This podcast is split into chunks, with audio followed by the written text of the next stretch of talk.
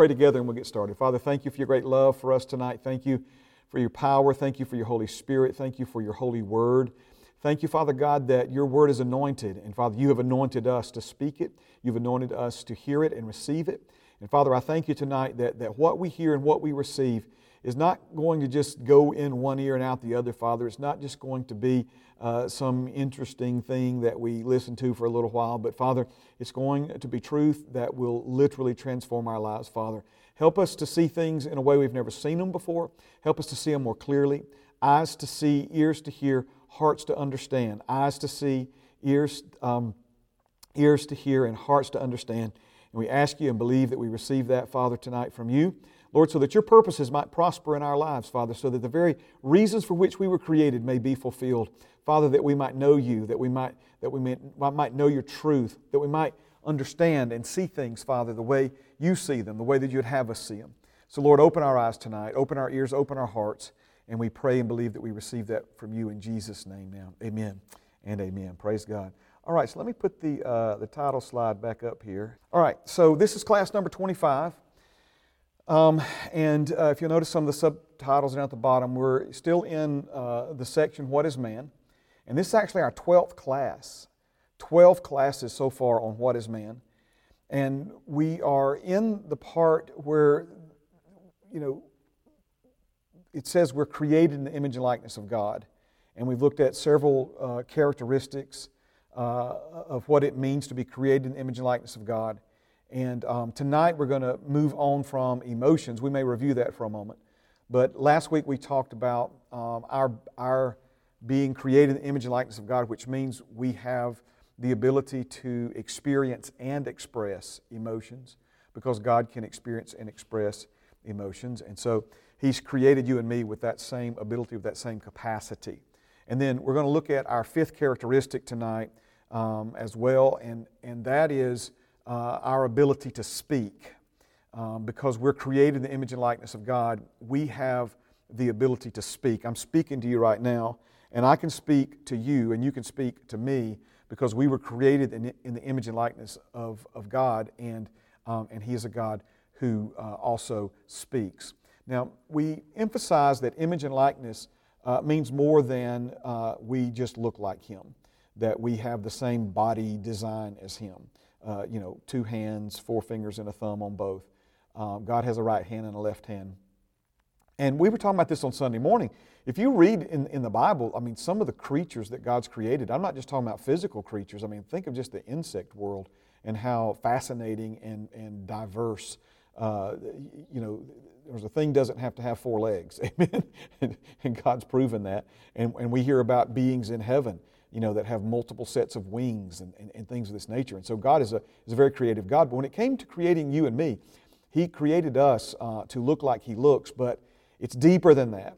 He created us to function the way He functions, to operate, if you will, the way He operates. Because again, He created us for many reasons, but one of the primary reasons is so that He could have fellowship with us, so that we could know and experience His love and return uh, love, uh, our love, uh, back to Him. So let's do uh, some quick reviews and you know sets and subsets of things. Um, but we've been answering this question: What is man? We said man is a God class being. We said man is a spirit being. We said man is a uh, is the legal authority on uh, on the earth.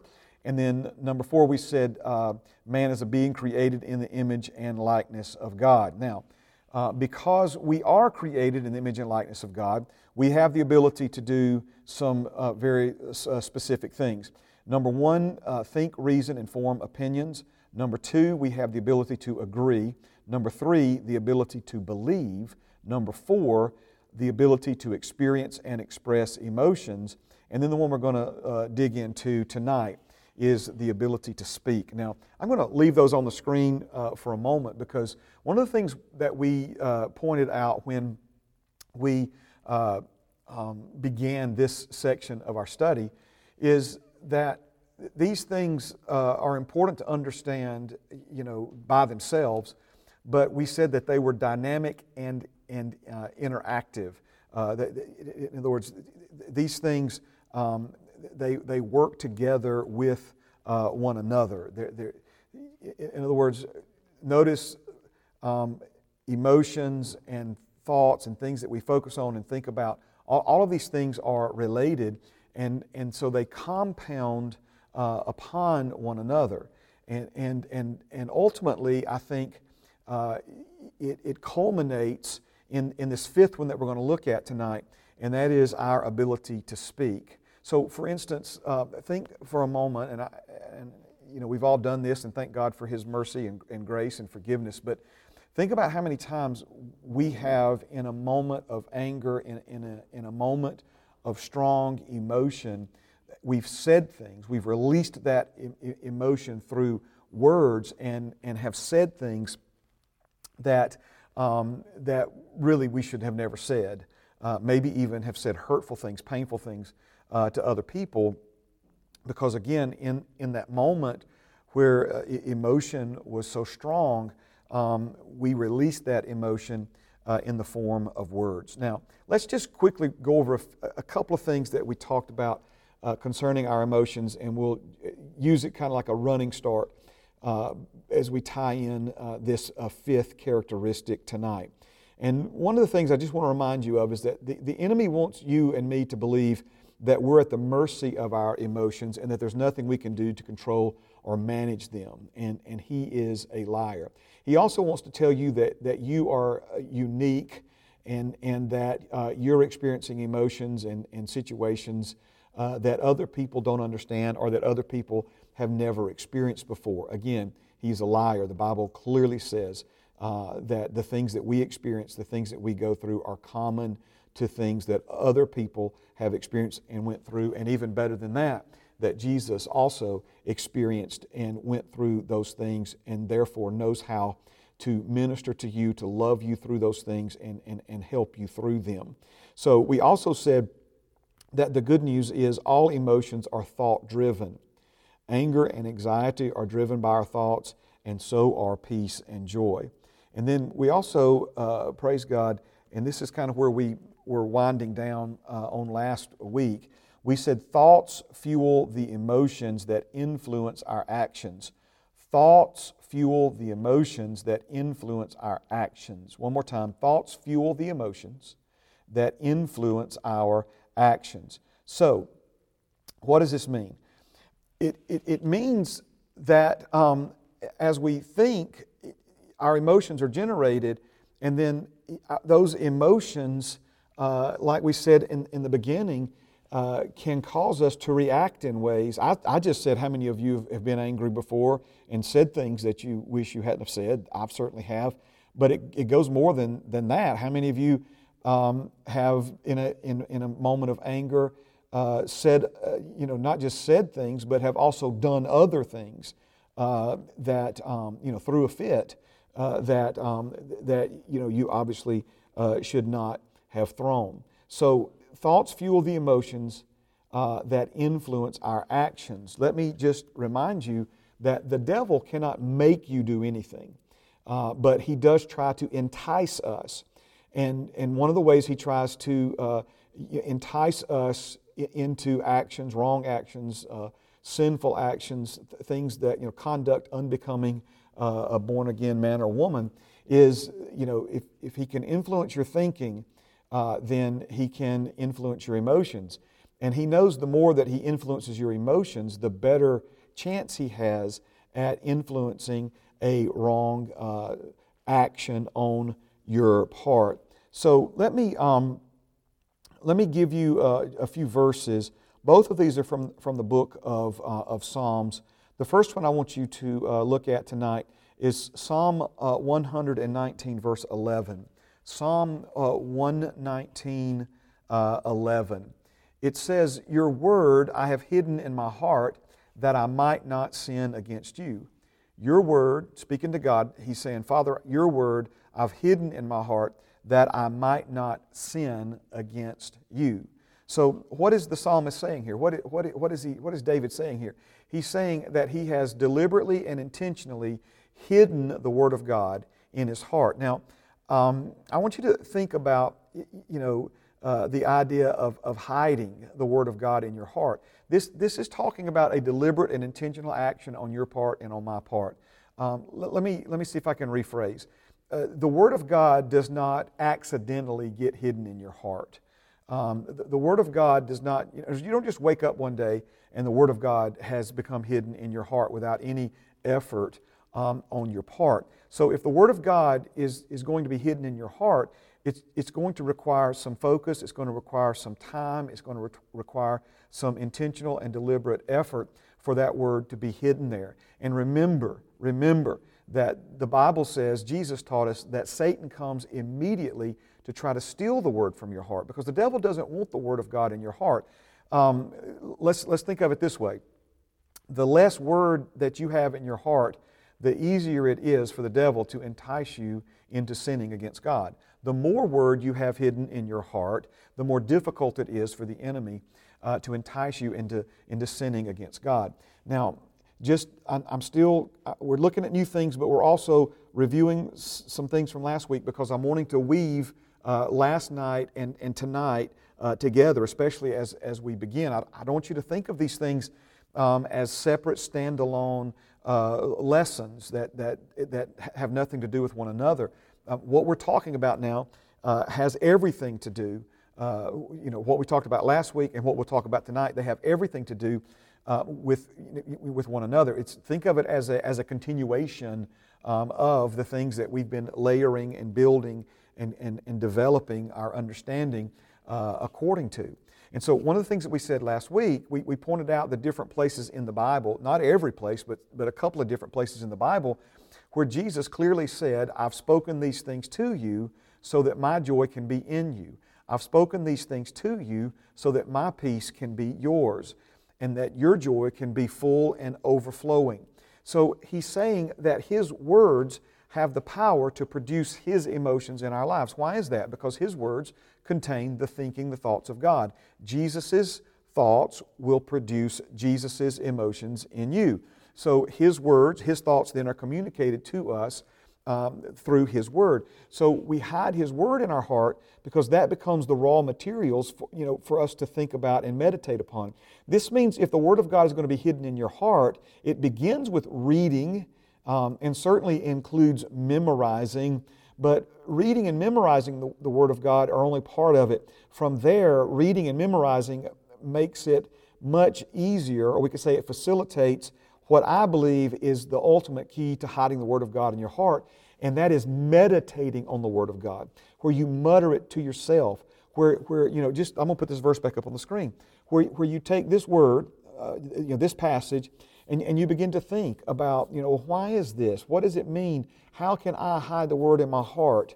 Um, what does hiding the Word of God in my heart have to do with sinning or not sinning against God? So you begin to, to meditate on these things. You begin to, to, to process these things uh, in, in, your mind, ponder them. The Bible says that Mary pondered the things God said to her uh, in her heart. She kept them in her heart.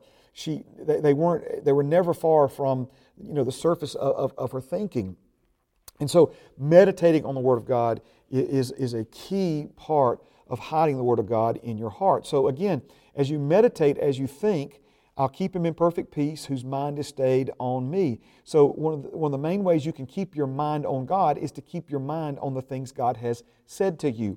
And so, this is a, a skill to be developed. This, this is a, a I don't want to trivialize it as, as, as, as a habit, but but literally, it's, it's a habit that you can develop uh, in your life, certain times of the morning, certain times throughout the day, uh, where you just take a break to, to refocus, recenter yourself on, on, on God, on something that, that God is saying to you, some, some word, some verse, some passage, some phrase out of a passage, um, and, and, and allow th- those thoughts to, to generate the right kind of uh, e- emotions, an emotional refresher, if you will. Um, and then those emotions will, will influence the kind of actions and behavior uh, that Father expects from us, that, that, um, that we're all capable of, but sometimes uh, seem to stray, uh, at least in, in part, uh, away from. So, but also remember, and I keep going back to it over and over again Hebrews 4 and 12. Um, I'm not going to go back through my notes and put it on the screen, but the Word of God is living and powerful. So and, and in, you know, residing within every word God has spoken is power to produce the result of the thing that he, he spoke it to accomplish. And so when we hide the Word of God in our hearts, it becomes a conduit through which the power of God flows into our lives. And, and this is why he's saying, Your word have I hidden in my heart so that I might not sin against you. We all need that extra oomph, if you will. We, we all need that, that extra wherewithal from inside of us um, to continue to live and behave and do um, what God has, has called us to do. And so the Word of God, you know, nourishing and, and, and feeding us inwardly will, will make us uh, spiritually, uh, you know, strong and, and spiritually energetic as opposed to spiritually apathetic. Um, in my book, Becoming a Threat to Addiction, we talk about the, the inward hunger of the heart compared to the outward hunger of, of the physical body, of the flesh. And, and our inward man has to be fed in order to be strong. Our inward man has to be nourished uh, and, and, in the same way that our outward man. If, if you go three or four days without uh, feeding your body, uh, you're going to get very weakened. You're going to, you're going to fall into a weakened condition.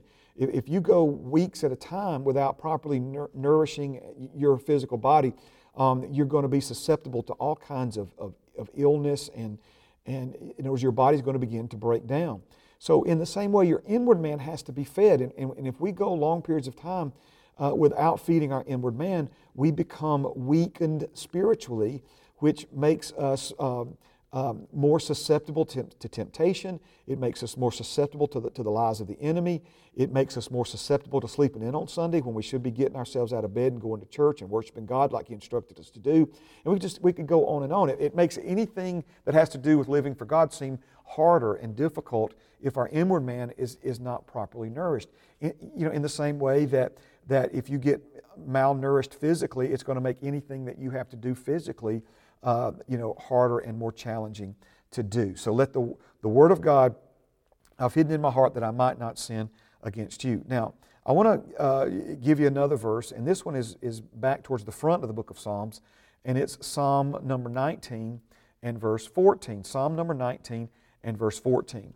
And here it says, uh, again in prayer form, let the words of my mouth and the meditation of my heart be acceptable in your sight, O Lord, my strength and my redeemer. I'll leave the verse on the screen for a minute or two. Again, he's saying, Let the words of my mouth and the meditations of my heart be acceptable in your sight, O Lord, my strength and my redeemer. Now, one of the things that, again, if you meditate this verse, you begin to think about what he's saying here.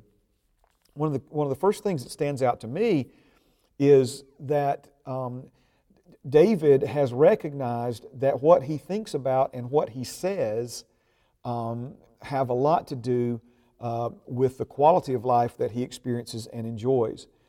And so, recognizing the importance of what we think about, recognizing the importance of what we say is, is, is hugely important.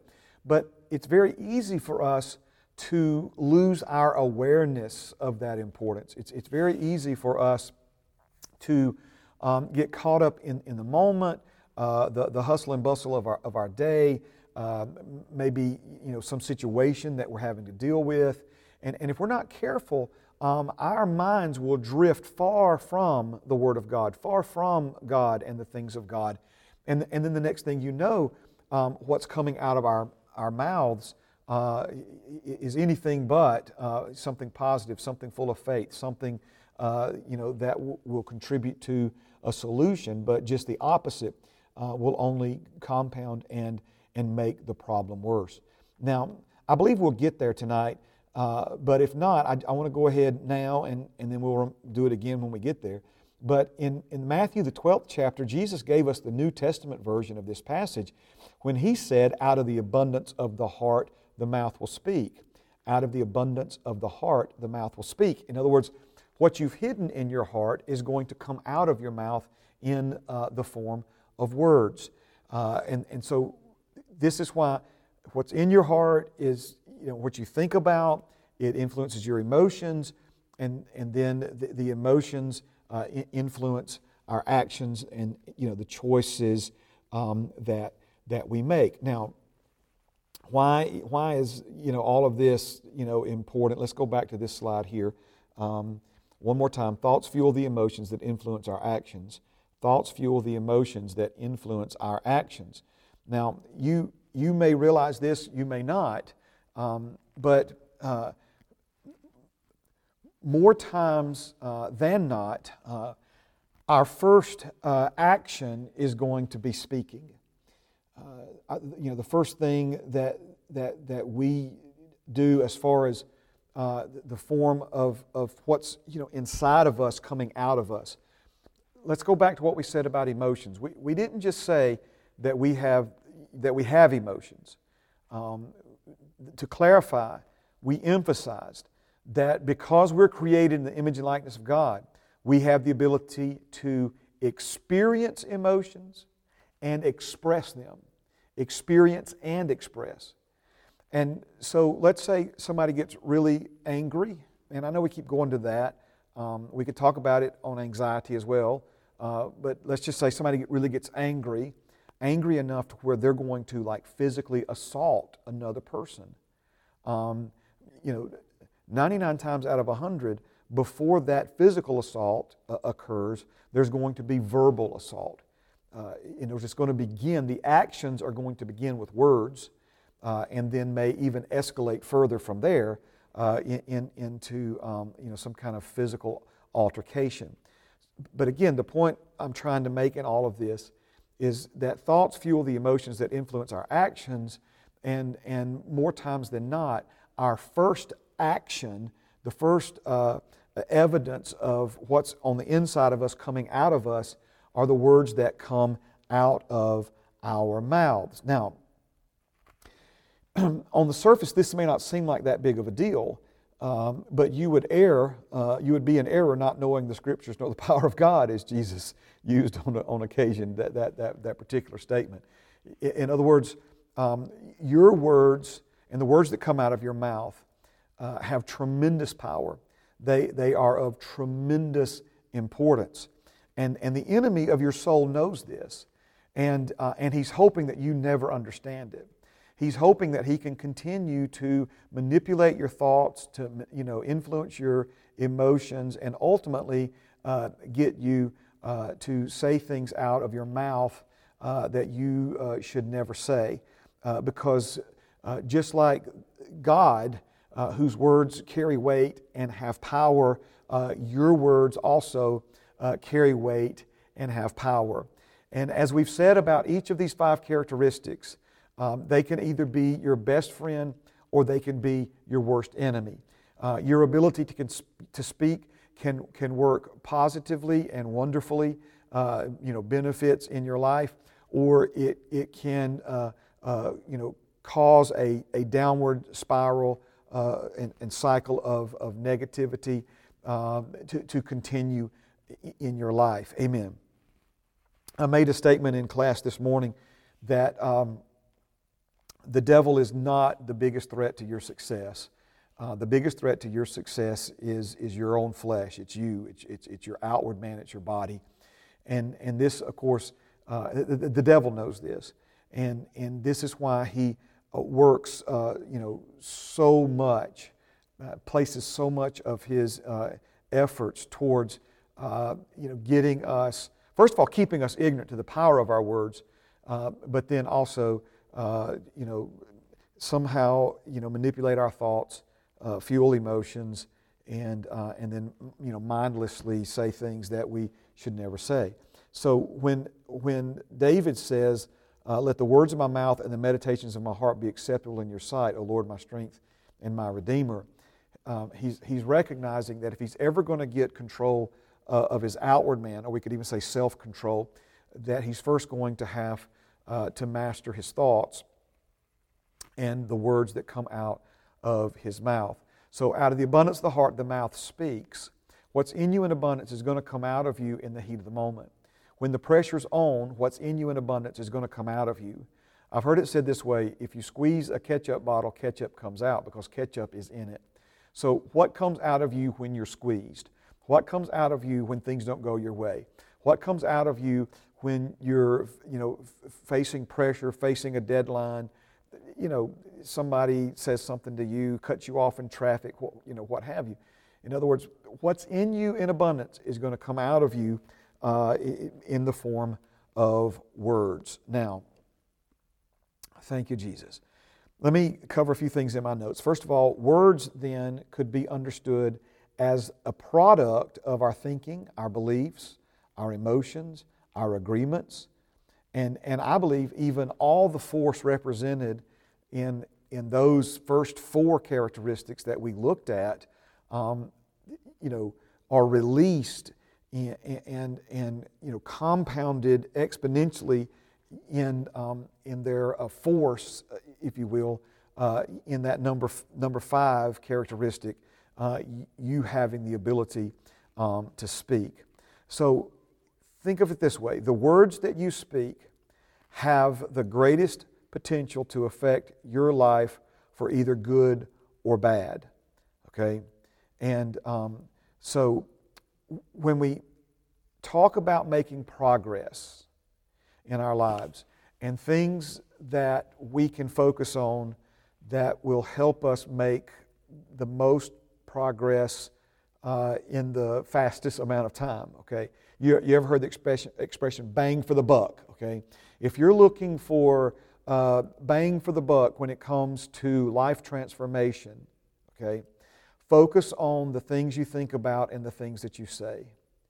Become aware uh, of what you're thinking. Uh, think about what you're thinking about. And then pay close attention to what you're saying.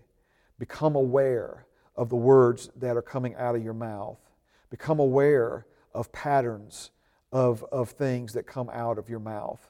Um, Satan, again, has tried our entire lifetimes to develop patterns of thinking, patterns of response, uh, patterns of action, uh, patterns uh, uh you know, of things that, that we say, um, because he's wanting to, to not only reinforce those things, but he's trying to uh, take control uh, of, the, of the rudder of your life. He's trying to take control of the steering wheel or the reins um, of uh, your life by influencing the words that come out of your mouth. So, James taught us that lesson, and, uh, and, and we'll get there in time.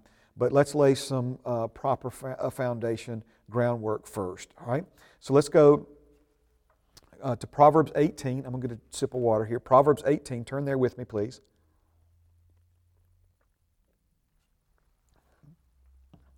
Proverbs um, 18, and we'll begin at verse number 20. So, Proverbs 18 and verse 20. It says, A man's stomach shall be satisfied from the fruit of his mouth, from the produce of his lips he shall be filled. Wow. Now, th- th- think about what he's saying here. He's saying that a man's stomach shall be satisfied from the fruit of his mouth. From the produce of his lips he shall be filled. So, certainly in their day, and, and, and it's just changed, but it's the same is true in our day. Um, you know, having food uh, to eat and to sustain our, our physical existence um, is, is a you know, primary drive, so to speak, you know, in, in all of nature. And so he's talking here about you know, our most, you know, basic fundamental needs, okay? Uh, he could have, you know, oxygen, I guess, being first, water being second, food being uh, third, as far as the primary things that we need to sustain physical existence.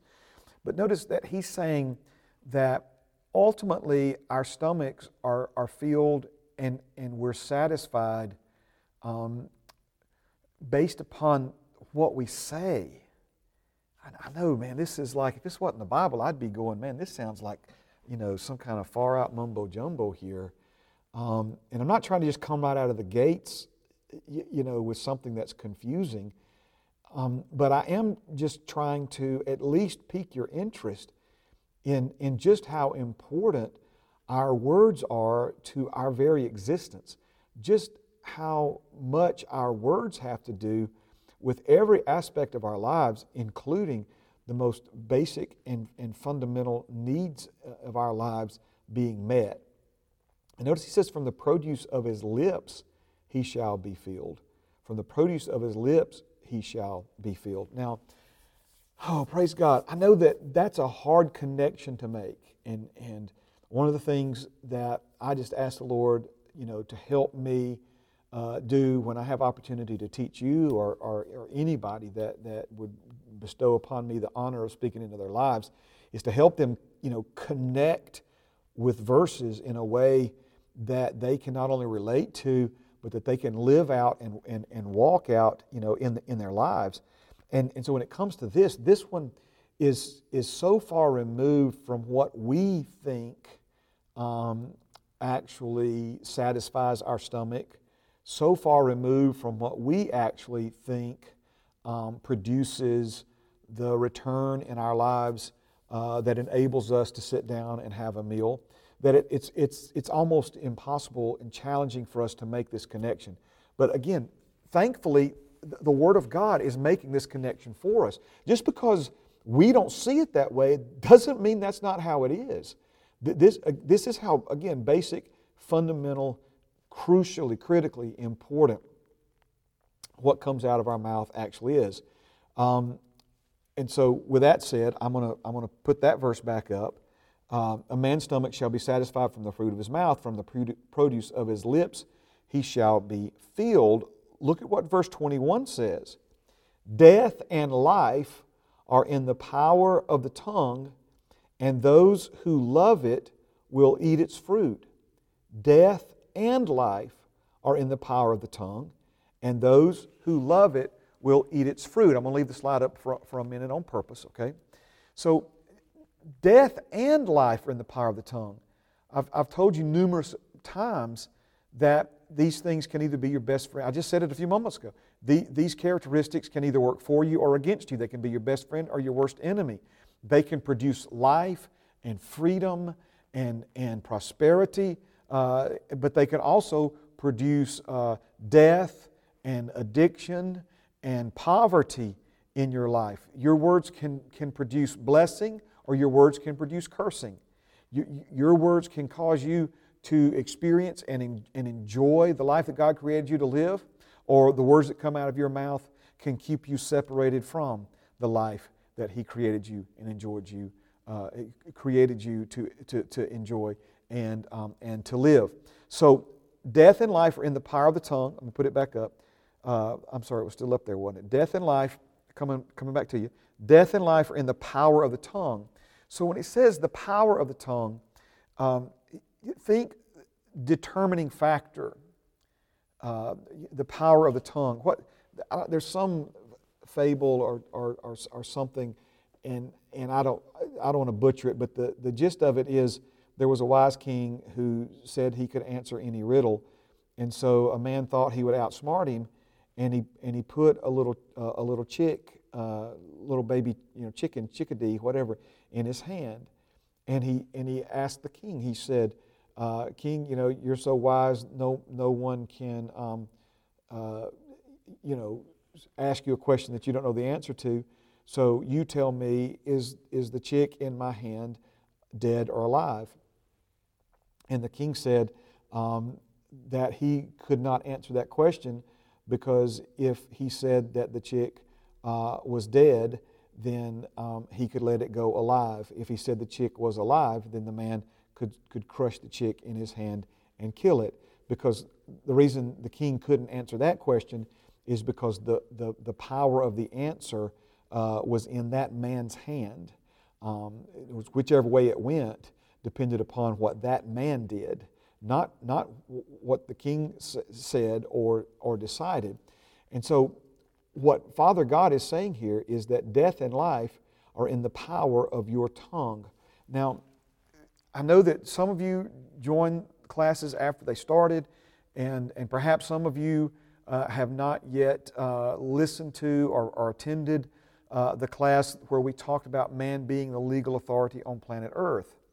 Uh, but, but in those, I think we did two classes at least maybe on, on that subject. But in those classes, what, what we were you know, establishing from the Word of God, not opinion, is that there are all kinds of things that happen on planet Earth that are not God's will. And there are all kinds of things that are God's will uh, that, that don't happen on, on planet Earth. And this idea that you know, everything that happens is somehow you know, God's will and He's behind the scenes you know, pulling the strings is, is not only ridiculous, and I don't hurt anybody's feelings by using such a strong word, but it, it's not supported by Scripture. Uh, you know, none whatsoever.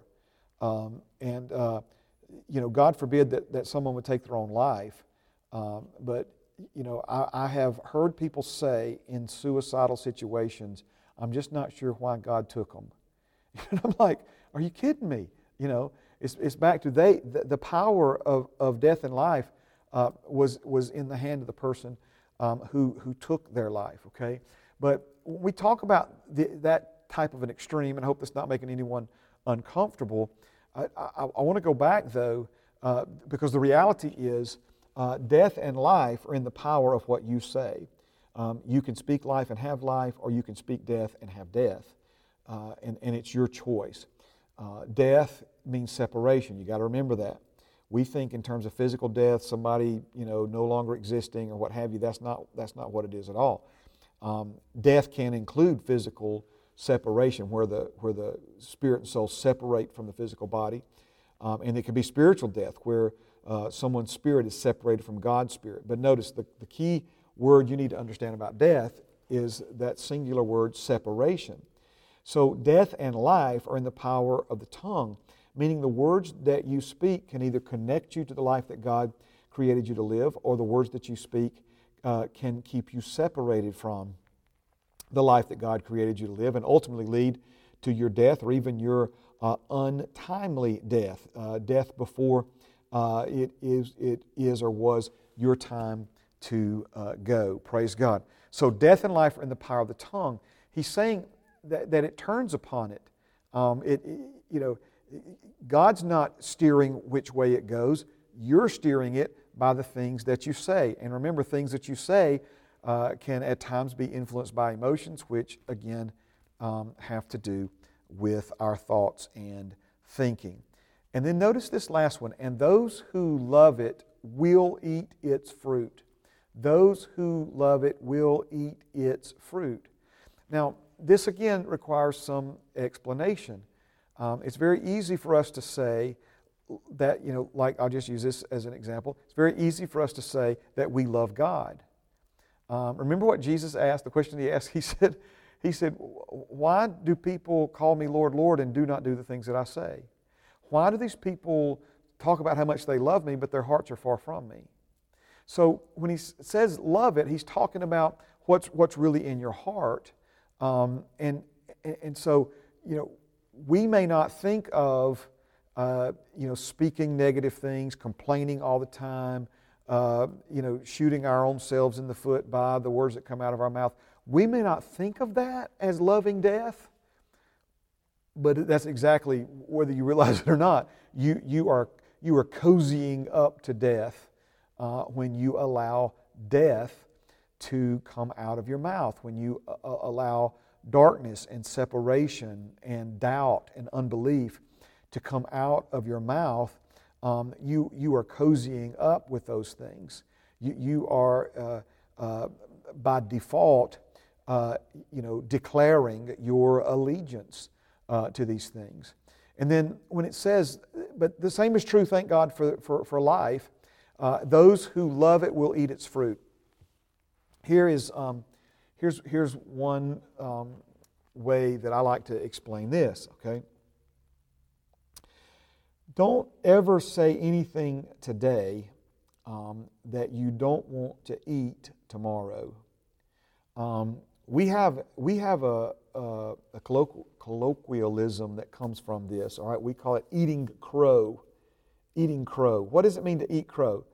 Eat crow is when you say something's going to happen that, that doesn't happen, or when you make some bold statement um, and, and, then, and then it turns out that um, it, it, it, you know, different from the way that, that you, uh, you were certain, sure, promised everybody your team was going to win the championship, this or that or whatever. And so then when it doesn't happen, you know, the words that you've spoken uh, are now on a plate for you to have to eat. That's, that's what we mean by, by eating crow. Uh, so don't let anything come out of your mouth that you do not want to eat the fruit that it produces. Because whatever you say today is going to be served up for you to have to deal with and eat tomorrow. Um, it's kind of like if you ever gone to a restaurant and you, you, know, you order the same thing, same thing, same thing. I kind of do that. You know, the restaurants that I go to, um, you know, I pretty much get the same thing, eh, you know, every time. Uh, and, but then every now and then, you know, you say, I think I want to try something different. And then you try something different and it's not good. You know, it's like, well, now I got to eat this and I don't really like this. Well, it's that way. You know, when, when you speak death, there are going to be uh, things that you're going to have to deal with in your life. Those who love it will eat its fruit. Let me give you another example of this. Uh, Deuteronomy chapter 30 and verse 19. I'll give you a minute to turn there. Deuteronomy 30 and 19. This is God speaking uh, to his uh, people Israel. He says, I call heaven and earth as witnesses today against you that I have set before you life and death, blessing and cursing. Therefore, choose life, that both you and your descendants may live. I set before you. So, so notice, God didn't say, I have only set before you life, or I've only set before you death. Nor did he say, I've only set before you blessing, or I've only set before you cursing. He says, I have set before you both. But whose choice? Whose choice? So I'm, I'm offering to you again this evening that the same is true for you and me as it was uh, for them so many generations ago. Um, death and life are set before you, blessing and cursing are set before you. And, and um, he gives us a hint here. Um, choose life, but you can't overlook uh, the idea, the, the, the reality that you have a choice. You choose what you believe. You choose what you think about. You choose what you agree with. You choose um, because you choose what you think about. You choose what emotions those thoughts are going to generate and produce um, in your life. And so he's saying, I've set this before you. Uh, choose life.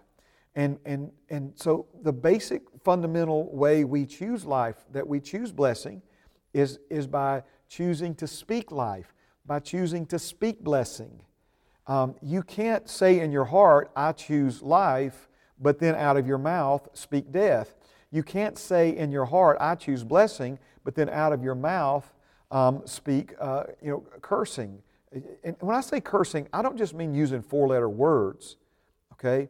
Um, you know, cursing, speaking negativity, speaking negatively, speaking negativity over situations, over things well, you know, I don't know this. I'm just not. I don't think that's going to work out. That's blah blah. In other words, we don't realize, but but all of, all of that is is is, is cursing it. We're, we're you know, if it weren't for bad luck, I'd have no luck at all, as I used to sing on Hee Haw. Those of you who are old enough to remember that um, variety show. So it's, it's, it's, it's this attitude, it's, it's, it's uh, you know, the way that we lean. Um, you know, you know, some would say, well, you know, being optimistic or pessimistic. Well, it's more than that, but you're never going to live by faith by being pessimistic.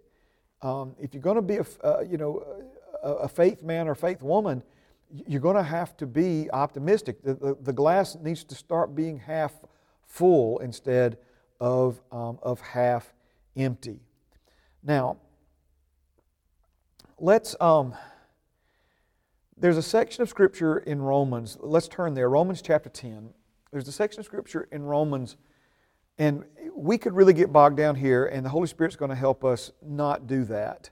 Um, and when I say get bogged down here, is because there's so much um, about this subject um, in, in these verses um, that um, you know, we, we could spend the rest of our time more than likely here um, in, in Romans chapter 10. There's a few things that I want to point out to you here, and we're going to point those out. But one of the, one of the main things that I'm, I'm wanting you to see is, you know, the different um, characteristics that we possess because we've been created in the image and likeness of God, how those things are involved in and culminate with, um, you know, confessing Jesus as our Savior and receiving the gift of salvation. So let's go to uh, Romans uh, chapter 10. We'll look at a, uh, several verses um, here. I'll probably just leave them on the screen and comment as we work our way through. So it says this, verse 5, Romans chapter 10 and verse number 5. For Moses writes about the righteousness which is of the law. The man who does those things shall live by them. Now, this, of course, is part of um, a broader, greater theme that we see uh, masterfully spelled out for us in the book of Romans. And it's the righteousness that we receive, that we become by faith as born again men and women. He's talking about and makes the case for uh, our righteousness uh, throughout the book of Romans, and we will uh, study that in the days ahead. And I'm very excited about uh, breaking that bread uh, together uh, with you. So, obviously, by chapter 10 in Romans, a lot has already been covered that is assumed um, when uh, we jump in at this place. Okay, so the idea then is that under the uh, Old Testament, the, the way a man or a woman uh, you know, aspired uh, to be right with God, before God, in the eyes of God, was by obeying uh, the commandments, by, by obeying the laws of God. But we, of course, know that in the, in the New Testament, um, we are not made righteous by our works, but by the works that Jesus has done for us, and that He uh, established um, uh, His righteousness um, on earth as a man, uh, and it's the only acceptable righteousness with God. No other righteousness, no other standing is accepted by God other than Jesus' right standing. And, praise God, uh, the good news is He's offered that right standing, that righteousness to you and me as a gift. Okay? Now, uh, let's go to verse 6 now. He says, But the righteousness of faith speaks in this way Do not say in your heart, Who will ascend into heaven? That is, to bring Christ down from above. Or, I'm sorry, let's keep going here. Uh, I pushed the wrong button. Here we go. All right. Or who will descend into the abyss? That is to bring Christ up from the dead. Now, I almost wish that I could sandwich all these verses on the screen at, at one time. I'm, I'm going to go back here right quick. Okay. Um, so, one of the key things before we even start making sense of, of, of this for you one of the key things I want you to see is that the righteousness of faith speaks. Um, in other words, it, it has a vocabulary, it has a way of saying things um, in, in the same way that uh, someone who uh, you know, believes that the, they're right because of their obedience, well, they have a whole way of, of speaking and talking. So he's saying the righteousness of faith speaks in this way. But then he shifts gears, and so you have to follow carefully. He's, he's going to ultimately tell us what the righteousness of faith says, but before he tells us what it says, he's saying what it doesn't say. What it doesn't say. Now, why is he telling us what it doesn't say? Because a lot of people in Paul's day were saying what it doesn't say. And a lot of people in our day are saying what it doesn't say.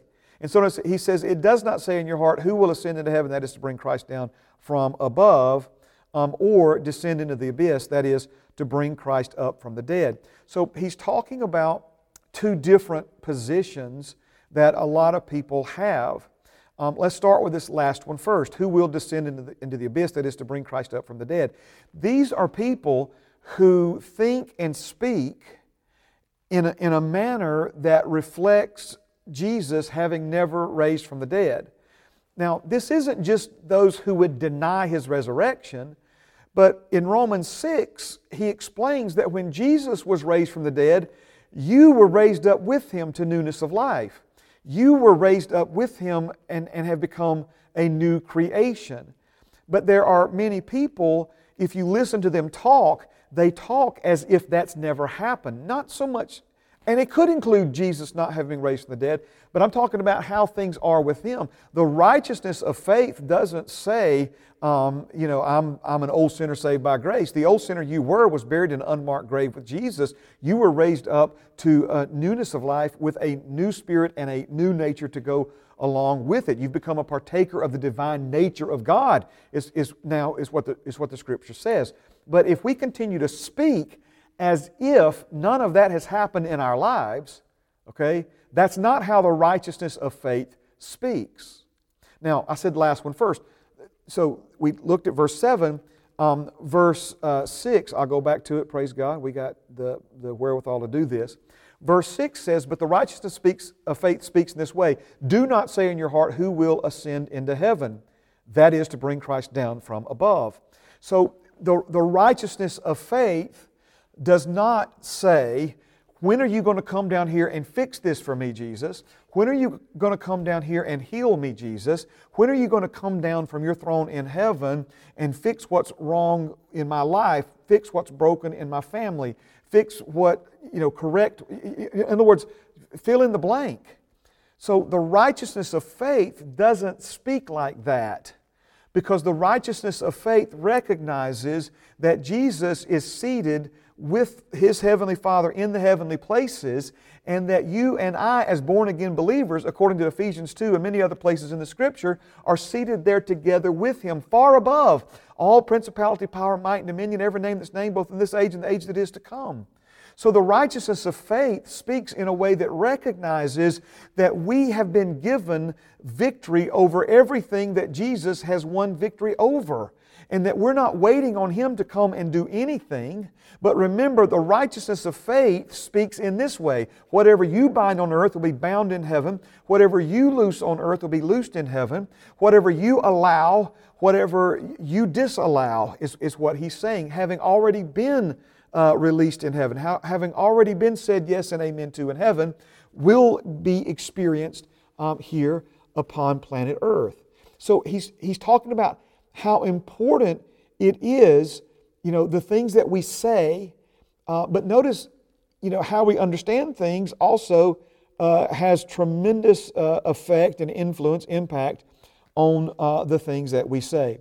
So the righteousness of faith speaks in this way Do not say in your heart, Who will ascend into heaven, that is, bring Christ down from above, or who will descend into the abyss, that is, to bring Christ up from the, from the dead. But what does it say? Come on now. what does it say? The word is near you, in your mouth and in your heart.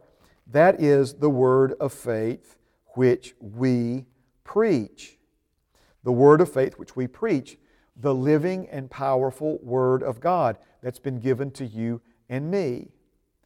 Remember the verse we looked at, Isaiah 51 and 16.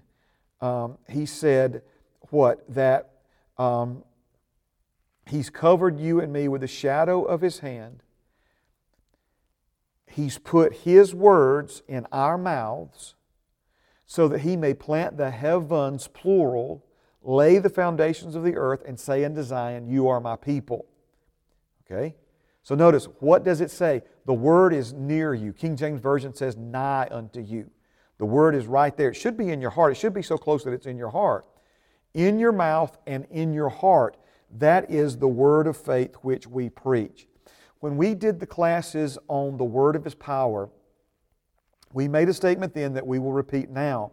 The word of God spoken out of your mouth is just as powerful as the word of God spoken out of God's mouth.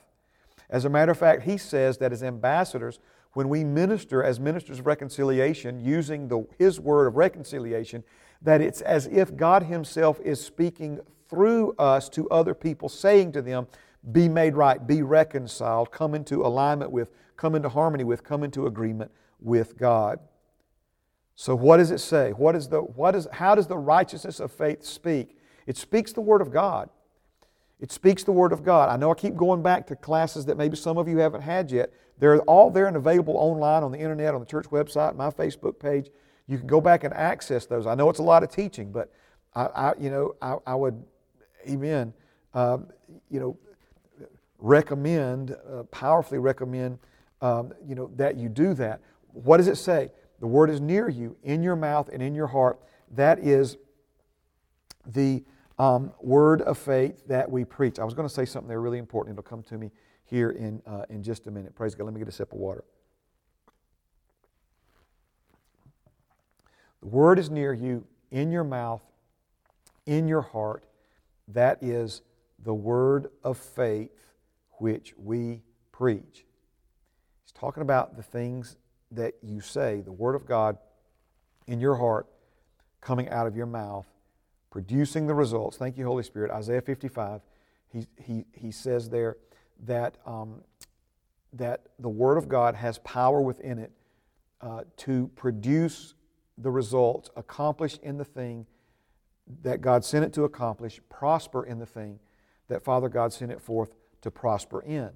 So when you know we say what God says, um, in some of those earlier classes, thank you, Holy Spirit. We also said, um, Amen. Praise God. How do how do I how do I say this? That you know the, the, the words that that that we speak and um, the, uh, the, the power that, that is uh, released uh, from His Word is, is so important that you know, we can't allow um, you know, other thoughts and, and other things in, in our minds contaminating you know, our thoughts and the things that we say and, um, and, and, and, the, and the way that we would you know, uh, go about this. So the question, thank you, Holy Spirit, this is I can keep on talking, but I'm, you know, uh, what does the Word say? That was, that was the part I was trying to recall. That's the question we need to ask ourselves about the situations that we face in life. You know, what does the Word say?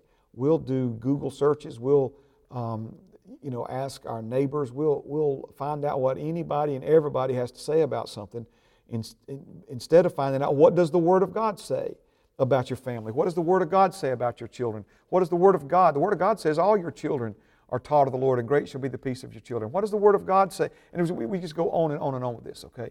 So, what does it say? The Word is near you, in your mouth, in your heart. That is the Word of faith which we preach. Let's keep going. Verse 9. That if you confess with your mouth the Lord Jesus and believe in your heart that God has raised him from the dead, what does it say? You will be saved. And then he just kind of recaps For with the heart one believes unto righteousness, and with the mouth confession is made unto salvation. With the mouth confession is made unto salvation. So now, are you, are you seeing? Because we, you know, we kind of came out of the gates. There's different ways we could we could have structured this class. I mean, we could have started here. We could have started with other things. I'm, I'm throwing a bunch of things out on the table, and now we're kind of assembling them and putting them together and see how they're related and connected. We've looked at some stuff from the Old Testament. Now we're looking at stuff from the New Testament. Um, so when we talk about death and life and the power of the tongue, eternal life uh, literally uh, hinges upon, um, you know, you believing in your heart and confessing with your mouth um, the Lord Jesus. This is the, um, the uh, I guess, expanded version. The Bible also gives us a, a simple version of this because Jesus has made complicated and complex things simple. That he says this whoever calls on the name of the Lord shall be saved. But even then, calling on the name of the Lord requires um, uh, you saying something um, uh, out of uh, your mouth, you know, from your heart.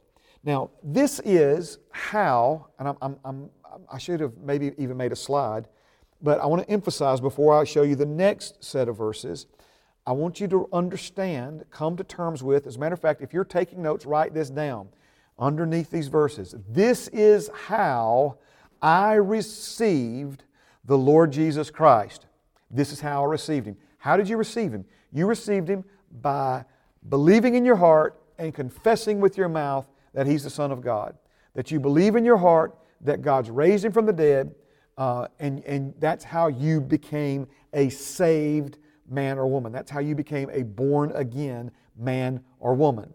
Right? Now, what is implied here and obviously uh, talked about in, in other places, even in this chapter and earlier in the book of Romans and in other places throughout the Word of God, is that someone of course, has heard um, and, and hearing about Jesus has, has then uh, uh, gone to the, the thinking, then comes um, agreement, then comes believing. Um, you know, when we talk about emotion here, you say, where is emotion in all of this? Desire and motivation, you know, inspiration for you to take that next step and call upon the name of the Lord. And this is how we receive salvation. So, the same way that you receive salvation, this is how you received Him. Why is that so important? Well, Colossians chapter 2 and verse number 6. Let's turn there. Colossians chapter 2 and verse number 6. I'll give you a minute to turn. I'd like you to see this verse, maybe even mark it in your Bibles. Colossians chapter 2 and verse number 6. Man, what a connection here that we need to make. Praise God. Colossians 2 and verse 6. As you therefore have received Christ Jesus the Lord, so walk in him. As you therefore have received Christ Jesus the Lord, so walk in him. Let's look at verse 7. Rooted and built up in him, and established in the faith, as you have been taught, abounding in it with thanksgiving. Rooted and built up in him, established in the faith, as you have been taught, abounding in it with thanksgiving. So, once again, I'm going to intentionally leave that verse on the, on the screen for a moment. Those of you taking notes, give you a moment to, to take some notes. But here is the connection that I want you to see. Colossians chapter 2 and verse 6 says, As you receive Christ Jesus the Lord, so walk in Him. Walking in Him means living in Him. It, it's talking about um, your walk is your daily life. So he's talking about how to take what you received when you received uh, salvation and walk it out, live it out, walk the walk. And, you know, but notice walking the walk also includes talking the talk. You know, we, we've often talked about people who talk the talk but don't walk the walk. But, but you know, these two are not separate from one another, but again, they, they work uh, powerfully, importantly together. So, how did you receive Christ Jesus the Lord? You received Christ Jesus the Lord by hearing the word, believing in your heart, and confessing with your mouth. So I'm, I'm offering to you tonight that, um, that you receive everything else that He has for you, that He's done for you, that He's given to you, that He said is yours, that He's promised to you. You receive, you walk in um, all of those other things the same way that you receive salvation. So let me give you an example. Healing is part of um, the covenant. Uh, Pastor Bill Winston, one of my favorite uh, pastors and preachers, um, he preaches a sermon uh, Do bread come with that? Do bread come with that? Okay? And, and what he means by that is he was in line at a, um, at a, at a cafeteria, and the lady in front of him was getting her meat and three and so after she had put her plate on her tray in the cafeteria line, um, she looked at the server and she said, Do bread come with that? And of course, she was wanting to know if bread came with it or if it was an extra expense. And so, you know, the gentleman took his tongue, said, you know, no, ma'am, yes, ma'am, brother, bread comes with it, and, and put it on her tray.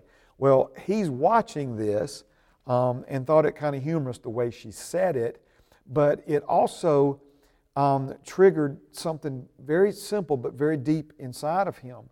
And that is all the things that come with our salvation. Do bread come with that? Yes. Do healing come with that? Yes.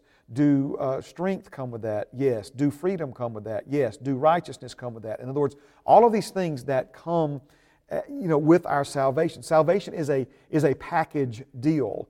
Um, Bless the Lord, O my soul, and all that is within me. Bless his holy name. Bless the Lord, O my soul, and forget not all his benefits, right? What does he do? He forgives all my iniquities and he heals all my diseases. So maybe you're listening to me tonight and you've received salvation, um, but you need to receive healing. You receive healing the same way you receive salvation, believing in your heart, confessing with your mouth, believing that you've already received even when it doesn't feel like, look like, seem like anything in your physical reality has changed. It's something that begins inwardly that manifests and works itself out outwardly, uh, praise God, um, in your life. So, all of this part then of, of the more narrow focus that we're taking tonight, talking about the power of our words. So, if we received Jesus by using words, if we're going to walk in all that He has done for us and given to us, our righteousness, our freedom, our prosperity, um, our wholeness, our soundness of mind, our self control, our strength, all of this, if we're going to walk in that, uh, we're going to walk in it the same way we received Him initially uh, by the things that we believe in our hearts and by the things that we confess out of our mouths. So believe in your heart, confess with your mouth. Believe in your heart, confess with your mouth. Believe in your heart, confess with your mouth. This is a powerful, and I hate to trivialize it by using the word formula, but this is a, a powerful. Um, Siri thought I was talking to her. If Siri could learn this, it'd be beautiful, right? Um, it, it is a powerful, powerful formula of, of, the highest form, amen, of the highest regard. Uh, believe in your heart, confess with your mouth. Now, I want to build on this some more. Go with me now to Mark chapter 11 and verse number 20. Mark chapter 11 and verse number 20. Um, let me set this up for you. Um, Jesus and his disciples are on the way into uh, Jerusalem, and the Bible says that Jesus was hungry, and he, uh, I'll come back over while I'm setting it up. Um, he, uh, he saw a fig tree, and the Bible says he was hungry, and although it wasn't yet the season for figs, uh, the tree looked promising that it would have figs on it. And so Jesus went to get some figs, and there were no figs. And so the Bible says that he cursed the fig tree. He cursed the fig tree. Now, that doesn't mean Jesus used four letter words. He cursed the fig tree by saying these words to the fig tree Let no man eat fruit from you ever again. Let no man eat fruit from you ever again. Now, his disciples witnessed this, and there are all kinds of, and I think they're wonderful. You know, a lot of times when I make the statement that I'm about to make, people will shoot me an email, hand me a note, even call me, and, and talk about some of their ideas as to what all of this may symbolize. And I am by no means saying that it is not symbolic. As a matter of fact, I do believe that it is symbolic. I do believe that there's different theories. Jesus obviously was not ignorant. Um, you know how you know what I'm saying. He wasn't like fooled by the tree and angry at the tree. Um, there's all kinds of things that we could spend the rest of our time on tonight talking about the tree that looked like it had fruit and didn't. Okay, that's not what we're here to do. But the key thing that I do want you to, to recognize, and this may be the simplest explanation, not saying the only, but the simplest explanation is that Jesus drew attention to that specific tree. So much so that his disciples watched all of this unfold, heard what he said. I can only imagine, I just picture this in my mind as this entourage, you know, going into Jerusalem and, um, and Jesus leading the way, and the 12 disciples uh, tagging along, following along behind him, and then Jesus stopping, they're all stopping. He looks into the leaves of the, of the fig tree. He, he says, Let no man eat fruit from you ever again, and walks on. Um, and, and the disciples looking at one another like, you know, what was that? What is, you know, um, you know, what in the world? But again, he got their attention, brought their attention uh, to that particular tree. Now, why is that significant? Well, let's go back uh, over now, praise God, to uh, Mark chapter 11 and verse 20. So, this is the next uh, morning. Now, in the morning, as they passed by, they saw the fig tree dried up from the roots. And Peter, remembering, said to him, Rabbi, look, the fig tree which you cursed has withered away. Now, I believe Peter was surprised. I believe the other disciples were surprised, but I can guarantee you Jesus was not surprised that the fig tree had withered away. Now, I want to, I'm going to come back over here for a moment. I want to key tie in here, tie in, okay? Blessing and cursing in the power of your tongue. So obviously, you know, it's very easy for us to look at all the things that Jesus blessed, all the people that Jesus blessed. But here is an example, him demonstrating for us the, what it means for death and life to be in the power of what you say. And so he spoke these words. He cursed this tree. And he cursed it by saying, No man would eat. Notice he cursed it by taking away its purpose. The purpose of the fig tree is to produce figs so that people can eat and enjoy them. When Jesus took away its reason for existing, no reason to exist, caused it to wither up and, and, and die. And man, you, you preach that sermon yourself if you want to, because clearly uh, there's a powerful one uh, in, in that uh, point um, as well, right? So, Peter surprised, he remembered what Jesus said. And, and so, this is why I say the simplest thing here may not be the only thing, is that he drew attention to the tree, because Jesus all along was setting them up. Jesus, uh, the world was his laboratory. Je- Jesus, the world was his classroom. Je- Jesus is teaching those men something here. He's teaching you and me something here. So, for all the, the, the symbolic, uh, um, you, know, uh, you know, symbolism, symbolic nature of, of that tree with no fruit and so forth and so on, uh, there may be worlds of that. Uh, but don't miss this simple reality is that Jesus was teaching his disciples and you and me, because we're his disciples, um, a lesson on the subject of faith. As a matter of fact, I preached a, a sermon of series on, from this passage not long ago, and I called it the greatest faith lesson ever taught. Um, because again, this is Jesus teaching, and, um, and he's demonstrating faith, but he's also connecting um, you and me, our faith, uh, with this. Um, and so we'll see that as these verses unfold. So let's, um, let's go back now uh, to the passage. So again, in the morning they passed by, they saw the fig tree dried up from the roots. Peter remembered what happened the day before when Jesus cursed the tree. He says, Rabbi, look, the tree which you cursed was withered away. So Jesus answered and said to them, Have faith in God. Wow. Have faith in God. Now, why would Jesus say have faith in God? Because this was a demonstration of faith in God. This was a demonstration of what faith in God can accomplish. This was also, I think, Jesus told them to have faith in God because they were looking at this incredulously. They incredulously. That's easy for me to say, right? They were they were looking at it um, bumfuzzled. There you go. Let me get a uh, another word. Jesus bump falls on a word for you. Amen. Uh, they were looking at it, questioning it. They were looking at it, amazed by it. They were looking at it, trying to understand what it was they were looking at. And Jesus says to them, Have faith in God. Now, this, this is an interesting statement here because Jesus is, is coming right back at them, um, making the point clear that this is not just something that his faith could accomplish, but it's something that their faith can accomplish as well. Again, believe in your heart, speak out of your mouth.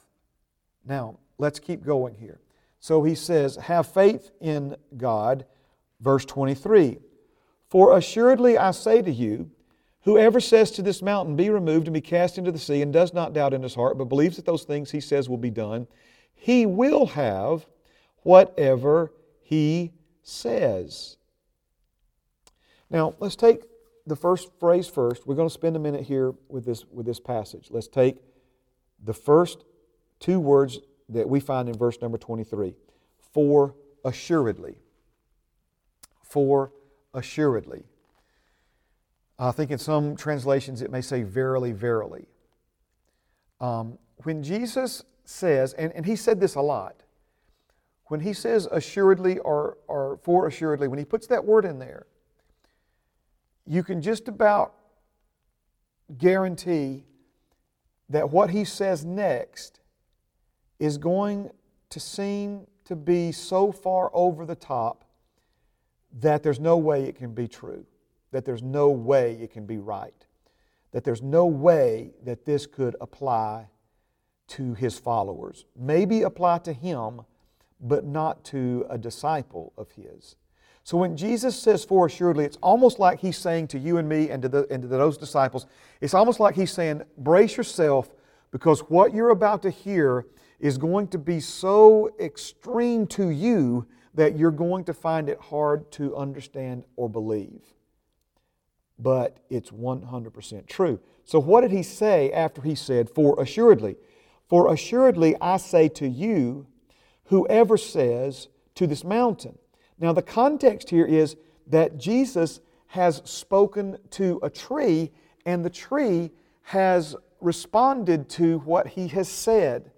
Now, Jesus is saying that it doesn't just apply to a fig tree, but it applies to a mountain. He's saying that not only will the fig tree obey you and do what you say to it, but that mountains will obey to you and do what you say to them. Now, I know that we could perhaps make the case that Jesus is just using something extreme here to make a point.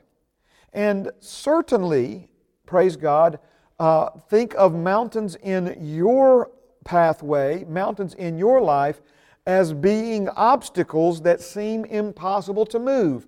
I'm not saying that we should not make that tie in, but Jesus was not talking about a figurative fig tree. He was not talking about an imaginary fig tree. He was talking about a real fig tree that responded to his voice. So if a real fig tree did what he told it to do, then a real mountain will do what not only Jesus told it to do, but what you tell it to do.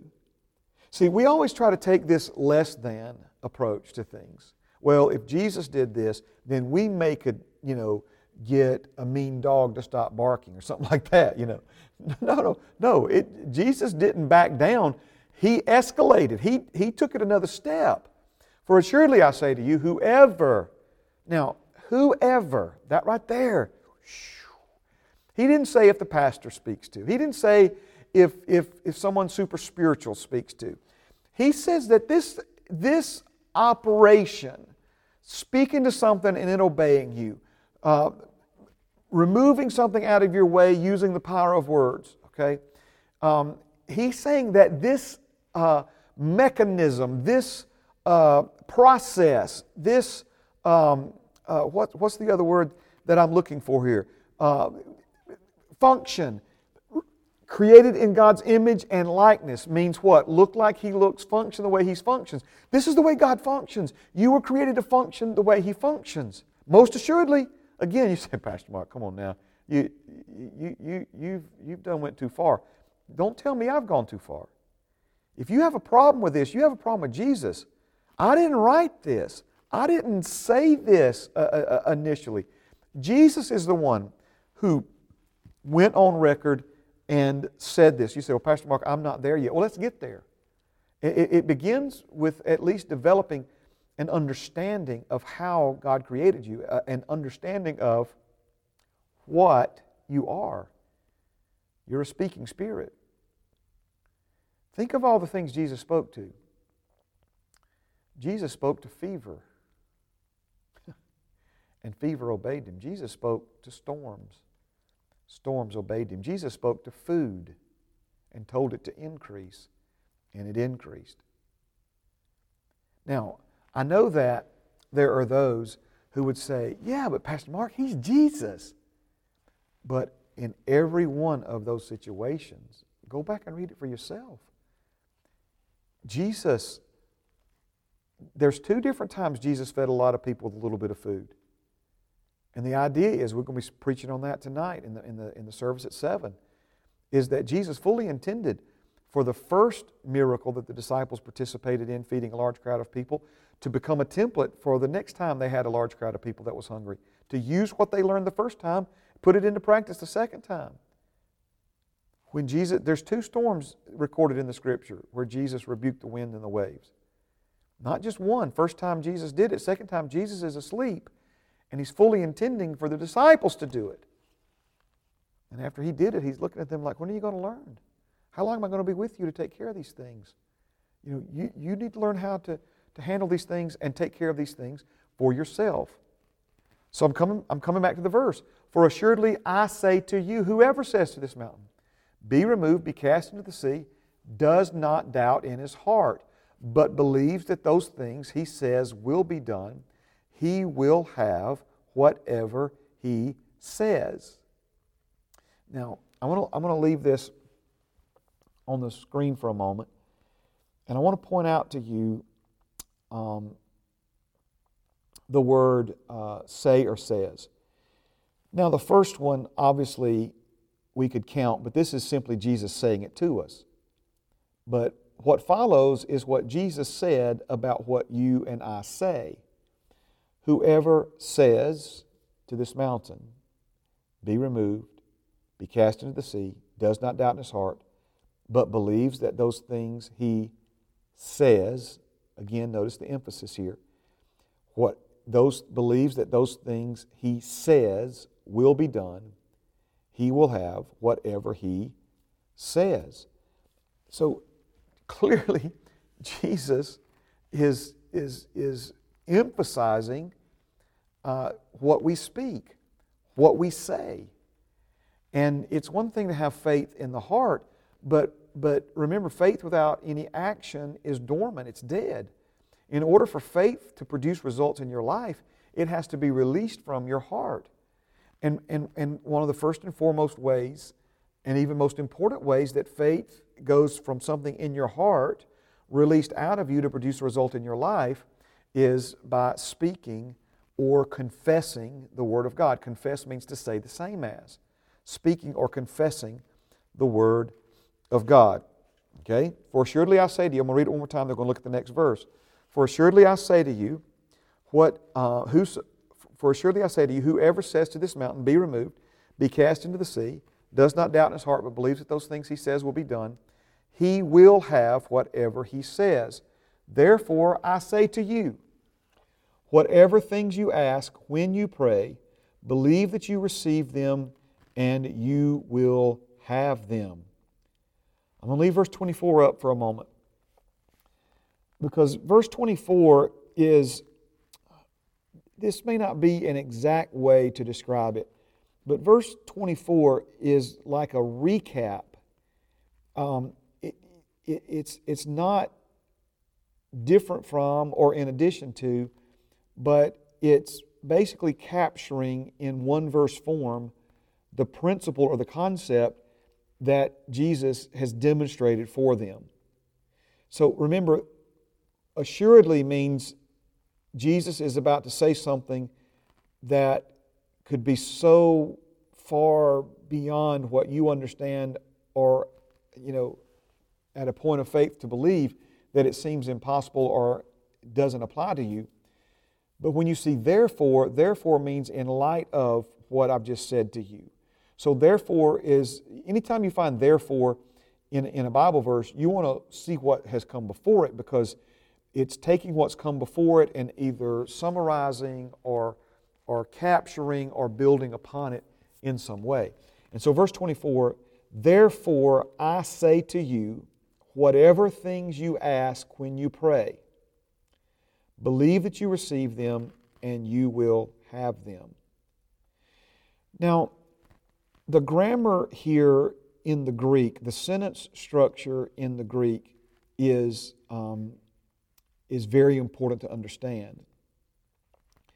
And a lot of the more uh, modern or amplified translations uh, help us understand that by inserting a word like already uh, into um, verse 24. So, what he's saying, believe that you receive them and you will have them he's saying, when you pray, believe that you've already received and you will have in your possession at some point, maybe immediately or maybe in the future, you will have what you've already believed that you've received. Now, I have, I have preached sermon series on this, and I'm not going to try to you know, take 20, 30 minutes. We don't have it. We're, we're down to about our last you know, 15 minutes here.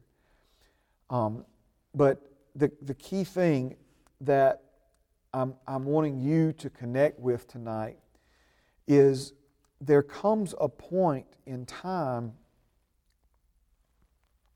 that, um, huh, somebody just sent me a text and said when I post scriptures, there's no sound. I have no idea why that is, but amen. Yowza. Okay.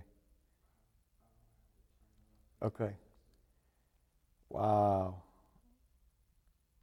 All right. So if that's the case, um, I'll have to overlay the um, audio.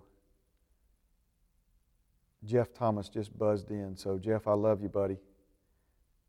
um, I didn't know that was the case. Uh, so, wow. Praise God. Yeah, testing one, two. So I'm going to go back to uh, a scripture. Testing one, two. Testing one, two. Testing one, two. Amen. Do what now? So you can hear it? Not at all. Okay. All right, there's a delay. Amen. All right. Well, to my knowledge, that has never happened before. Thank you, Jeff, for making me aware of it. I'll, um, in the few minutes that we've got left, I, I won't put any more of the of the scriptures on uh, on the screen. So, thank you, Jesus. Okay. The key thing that I'm wanting you to connect with is that whatever things you ask when you pray, you believe at that moment that you've received them. Um, that's, that's how faith works. Faith doesn't say, I'll believe it when I see it, or I'll believe it when I possess it, or I'll believe it when I receive it. Faith believes that it's already yours, even if it's not yet in your hand. So you, you have, and, and here's a classic example. Uh, you know, someone may say, believe with me for a good report from the doctor. Understand what they mean but faith believes we're healed before we go see the doctor or before we hear what the doctor says. In other words, does this mean we're going to wait to believe what God said about our situation until we hear what the doctor says, or we're we going to believe what God says uh, no matter what the doctor says?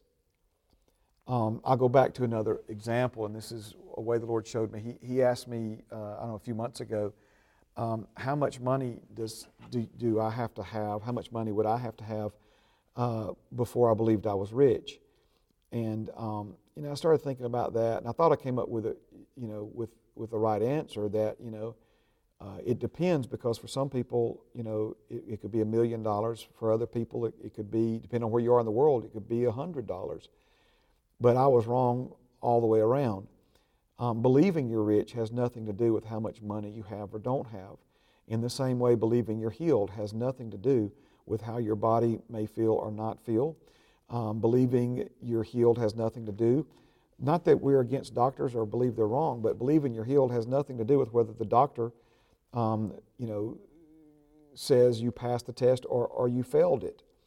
Um, believing is, and this is where a lot of people, their faith never gains traction in their lives because they don't understand this greatest lesson on faith that Jesus ever taught us, which involves our ability to uh, believe that we've received something even though our eyes haven't seen it yet. Our, our, our faith hasn't, I mean, our hands haven't um, touched it yet. So, um, from uh, this particular passage, and, and we're going to um, wrap it up here, um, I want you to begin to think of, of growth in your life as being, as being when you stop telling God what your problem said and you start telling your problem what God said. So go back to Romans 10. How does the righteousness of faith speak? Um, it, it doesn't say, Jesus, come fix this for me. And it doesn't talk as if we haven't been raised up from the dead with Jesus. But the righteousness of faith is what? The Word of God is nigh unto you, it's in your mouth. So a lot of people take their problems and they, they call prayer simply asking God the same questions their problems ask them. Um, you know, what are you going to do about this? You know, have you ever had a bill ask you how you're going to pay it, right? I'm talking about in your mind. And so you got a bill on the table, and the bill says, How are you going to pay me? And so we go to God in prayer and we say, God, you know, how, how are you going to pay this bill? How am I going to? And so we'll keep waiting for God to pay the bill. Okay, and that's not how the righteousness of faith speaks. The word of faith which we preach, what, what the word of God teaches us now, is that we speak and do what God tells us to speak and do concerning the obstacle, concerning the mountain, concerning the fig tree, concerning the bill, concerning the fever, concerning the situation that we may be experiencing in our lives. Okay?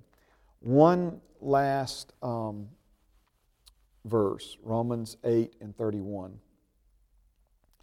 It begins, and it's a beautiful, powerful, glorious section of Scripture that begins with this What then shall we say to these things?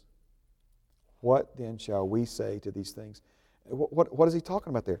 He, he's saying that when, when we, um, you know, facing some challenge, some situation, some issue, some problem in our lives, that we need to say something um, to it. And unfortunately, what a lot of people say um, are negative things complaining, um, uh, you know, speaking doubt and unbelief, um, instead of what the Word of God has to say about their situation, what Jesus has done about their situation, um, the answers that have already been provided for us because of what Jesus has done for us. Amen. In His Word. So, praise God.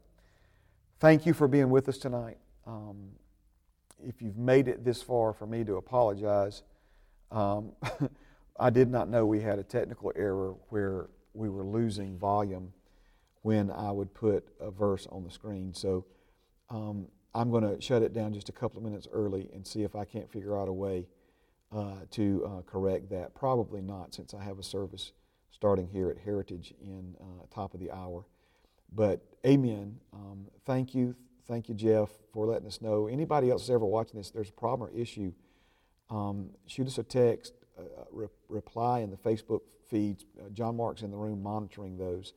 But he has the volume turned down, or else there would be a feedback because there's a delay um, in the broadcast. So that's how we got almost to the end of the class tonight and missed that Im- important um, uh, issue. So, anyway, Father, you're good to us. We love you. Thank you for your grace, your mercy, your kindness, your love to us. Thank you, Father, for, uh, thank you in advance, Father, for helping me uh, fix this issue because I know a lot of people will be tuning into this class, uh, you know, later in the week. And so um, we want to make sure we get a complete class for them to be able to, uh, to watch and enjoy. And others that were trying to watch it live tonight can go back and, uh, and watch and enjoy. And so we thank you for it. Good things coming in Jesus' name. Amen. Thank you for tuning in tonight. Thank you for watching the class. Um, you be blessed and, uh, and good things coming. Praise God.